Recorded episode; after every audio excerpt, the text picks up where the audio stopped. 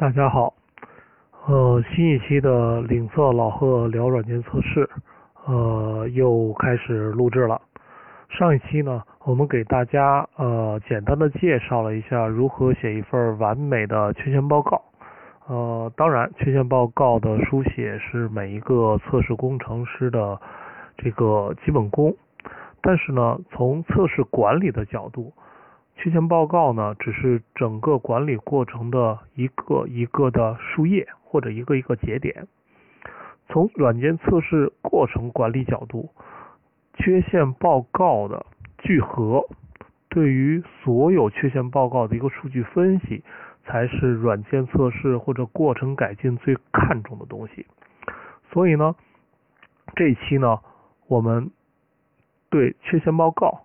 做一个升升级版的这么一个话题，这期的话题呢，我们起的名字就叫“度量才是软件缺陷报告的终极目标”。度量，度量，度量，可能大家在软件企业，呃，这个两个词听的已经比较多了，尤其这个过程模型使用 CMMI 的。那在这里呢，我们简单的普及一下知识，什么叫度量？度量呢？这个定义我查了一下，这个百度百科啊，虽然百度百科这个不太靠谱，但是呢，从它的整篇里，呃，大家可以在查百度百科查什么是度量，这个有很多，呃，大概有七八页、八九页。那中间呢，我挑出来一句话，我觉得还可以给大家念一下。什么是度量？软件度量呢，是对软件开发项目过程。及其产品进行数据定义、收集以及分析的持续性定量化的过程，目的在于对此加以理解、预测、评估、控制和改善。没有软件度量，就不能从软件开发的暗箱中跳将出来。通过软件度量，可以改进软件开发过程，促进项目成功，开发高质量的软件产品。呃，这句话呢是比较学术性的论点，呃，论论述吧。这句话本身没有什么问题，但是大家听起来可能还是比较拗口。那我简单的用我的话解释一下什么是度量。我的话解释呢，就是度量更像西医里面的各项体检指标。比如说你去医院看病，啊，不管是感冒发烧，第一件事情呢就是让你去验血，验血里头验血小板要。验白细胞，通过这些指标来基本上判断你得了什么病。那这些指标就像这个在软件里的这些指标呢，就是一系列的度量点，我们叫又叫度量项。这些度量点、度量项跟西医里的人体指标实际上是一样的。拿到这些指标呢，综合的关联考虑，你是可以做一个产品质量的预测。可以做产品质量的分析，比如说我们哪块做得好，哪块做得不好，我们要增加什么样的培训啊，等等一系列的。那度量跟软件测试有什么关系呢？大家注意，上一期我们说的缺陷报告里有很多很多的输入的项，比如说这个缺陷你是在哪个模块发现的，什么时候发现的，谁发现的？在哪个阶段引入的，重要不重要等等一系列，大家回去看你自己的缺陷报告，里面有很多很多看起来呃有关又无关的这些项，这些项从测从度量的角度上来说，都是一个一个的度量点。那你现在不是一份报告、两份报告了，我作为一个项目组或者一个公司，我有成千上万份这样的报告。那由于有了这些度量项、度量点，我就可以通过一些数学模型得到一个什么呢？统计学上有意义的事情。比如从测试的角度上来说，非常有意义的一个度量项就是这个产品什么时候可以发布呢？那从质量管理的角度上来说，有这么两个非常重要的度量指标，就是呢，缺陷有没有处于收敛状态？这个度量指标我们怎么说呢？就是我们。在整个的测试过程中，发现了很多缺陷。按照时间的延长线，x 轴就是时间的延长线，y 轴呢就是发现发现 bug 的总数。比如说，第一天发现一个，第二天发现两个。第一天的度量指标就是一，第二天的度量指标就是三，因为是一加二等于三，每天就是这么一个累积的过程。那这条线呢，我们叫缺陷的趋势曲线。什么时候产品可以发布呢？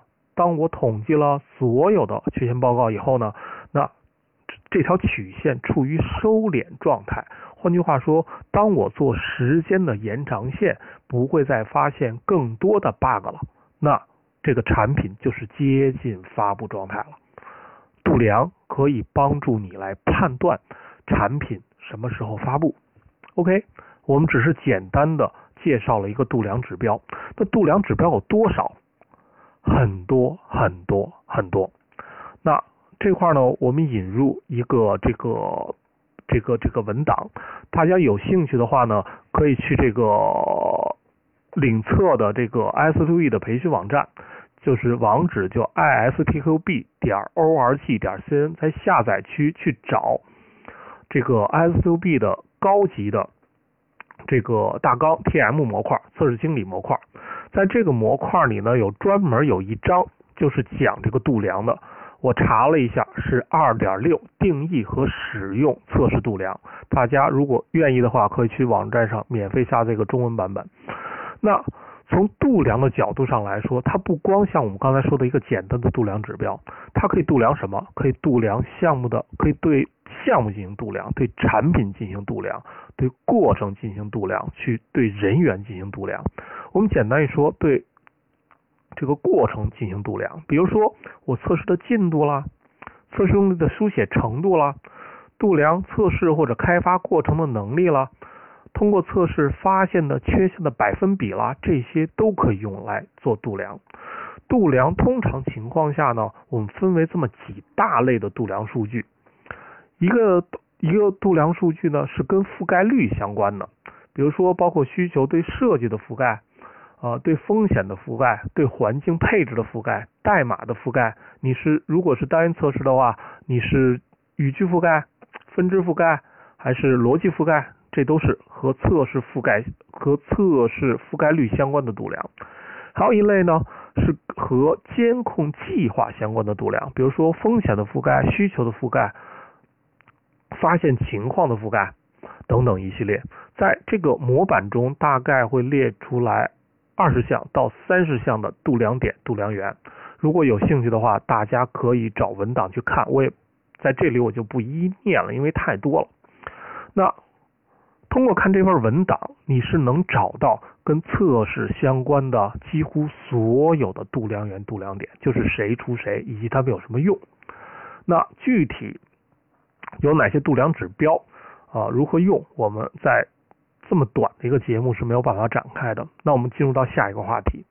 既然度量有这么多的好处，如果我收集了很多度量数据，是可以通过统计学的观点去来看我整个项目的实施情况的，那我的度量是不是越多越好啊？我作为一个测试的管理者或者公司的质量保证部门，我如果能够。有很多的度量数据去监控整个公司的软件研发情况，这样是不是很好呢？OK，答案是否定的，绝对不是。中间在度量里有一句话，就为什么做度量比怎么得到度量数据更重要？那在度量里有一个原则，就是当你引入一项度量的时候，首先这个指标。要在测试呃，要在软件研发过程中比较容易得到，这才是一个好的度量点。第二个呢，如果你不知道如何应用这个度量数据，换句话说，我们刚才说度量了这个缺陷的趋势曲线，我用它来干嘛呢？用它来判断软件产品是否能发布。那你引那度量数据有很多，你引入了一个度量，但是你并不知道如何使用这个度量指标或度量结论的。那我给你的建议呢？不度量可能比度量更好。另外一个呢，度量虽然有很多好处，但是度量有些事情是不能干的。不是他干不了，而是如果你这么干呢，会使项目产生这个不好的效果。比如说，比如说用度量数据来对人进行考核，来对人进行考核。非常恶劣的一个指标呢，就是测试员会发现 bug 吧？那 bug 是测试员写的吗？不是，是谁写的呢？是开发工程师写的。换句话说呢，如果我在缺陷管理库里对 bug 进行度量，那测试人员发现了一个 bug，我给他一块钱，或者五块钱，或者十块钱的奖励，在于这个缺陷的这个严重程度。那针对开发人员呢？OK，你写出了一个 bug，我罚你一块钱、五块钱或者十块钱。度量数据能不能干这个呢？当然可以。如果你有缺陷管理库里库的话，你现在就能干。有好处吗？没有。会迅速的激化测试人员和开发人员的关系。那在你引入这样的度量考核体系的时候，原先大家都就它是这个 bug 如何修改、如何避免产生讨论、产生会议。